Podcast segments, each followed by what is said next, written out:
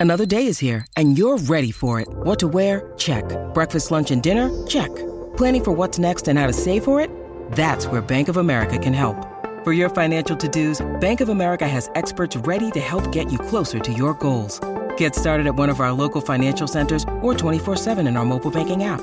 Find a location near you at bankofamerica.com slash talk to us. What would you like the power to do? Mobile banking requires downloading the app and is only available for select devices. Message and data rates may apply. Bank of America and a member FDIC. When you need mealtime inspiration, it's worth shopping Kroger, where you'll find over 30,000 mouthwatering choices that excite your inner foodie. And no matter what tasty choice you make, you'll enjoy our everyday low prices, plus extra ways to save, like digital coupons worth over $600 each week. You can also save up to $1 off per gallon at the pump with fuel points. More savings and more inspiring flavors make shopping Kroger worth it every time. Kroger, fresh for everyone. Fuel restrictions apply. Welcome to the only daily podcast focusing on compliance news of the day. Each morning, start your day with a cup of coffee and Tom Fox, the voice of compliance, to hear about four of the top compliance, corruption, or leadership stories you will need to start your day. The Daily Compliance News is a production of the Compliance Podcast Network. First, a word from our sponsor.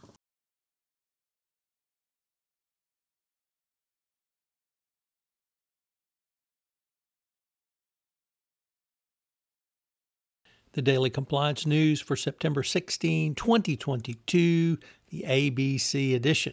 We begin with a couple of stories around anti bribery and anti corruption.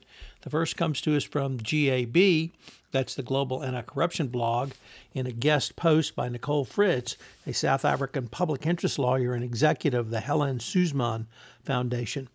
She asked Will the Biden administration help South Africa escape capture? Uh, obviously, state capture was a huge problem under the prior regime of President Zuma, and uh, South Africa is now trying to rid itself of the uh, Im- embedded corruption from his regime, and hopefully, uh, the United States will help that. Uh, effort with a raft of new initiatives, not only to crack down on corruption, but help root out uh, the corruption as well. Uh, along those lines, interestingly, in Accounting Today, Scott Hanson of the IFAC talks about the accountant's role in fighting the economic crime worldwide, specifically the Federation's new anti corruption enforcement protocol. So uh, check that out.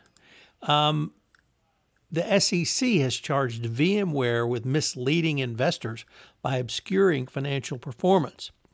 It said it uh, has charged the company with misleading investors about order backlog management practices, which the agency said enabled VMware to push revenues into future quarters by delaying product deliveries to customers, thereby concealing the company's slow performing uh, performance relative to its project- projections. Uh, VMware consented to a cease and desist order and will pay an $8 million fine and penalty to the SEC.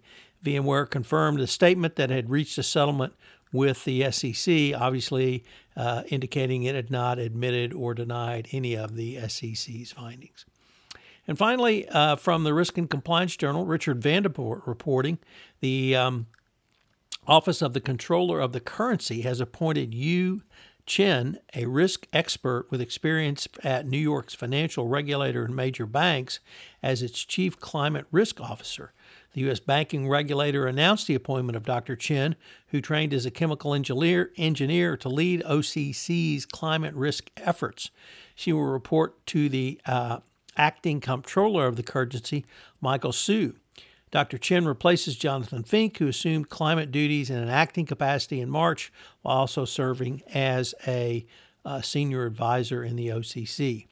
The OCC has um, under Hsu has urged financial industries to manage risks posed by climate change, understanding that um, banks are in a great position to help companies uh, navigate this risk by uh, requiring protocols, policies, and procedures around this, not only in their bank's lending protocols, but also in reviewing a company's fitness for lending. So, uh, interesting to see this position filled by the OCC.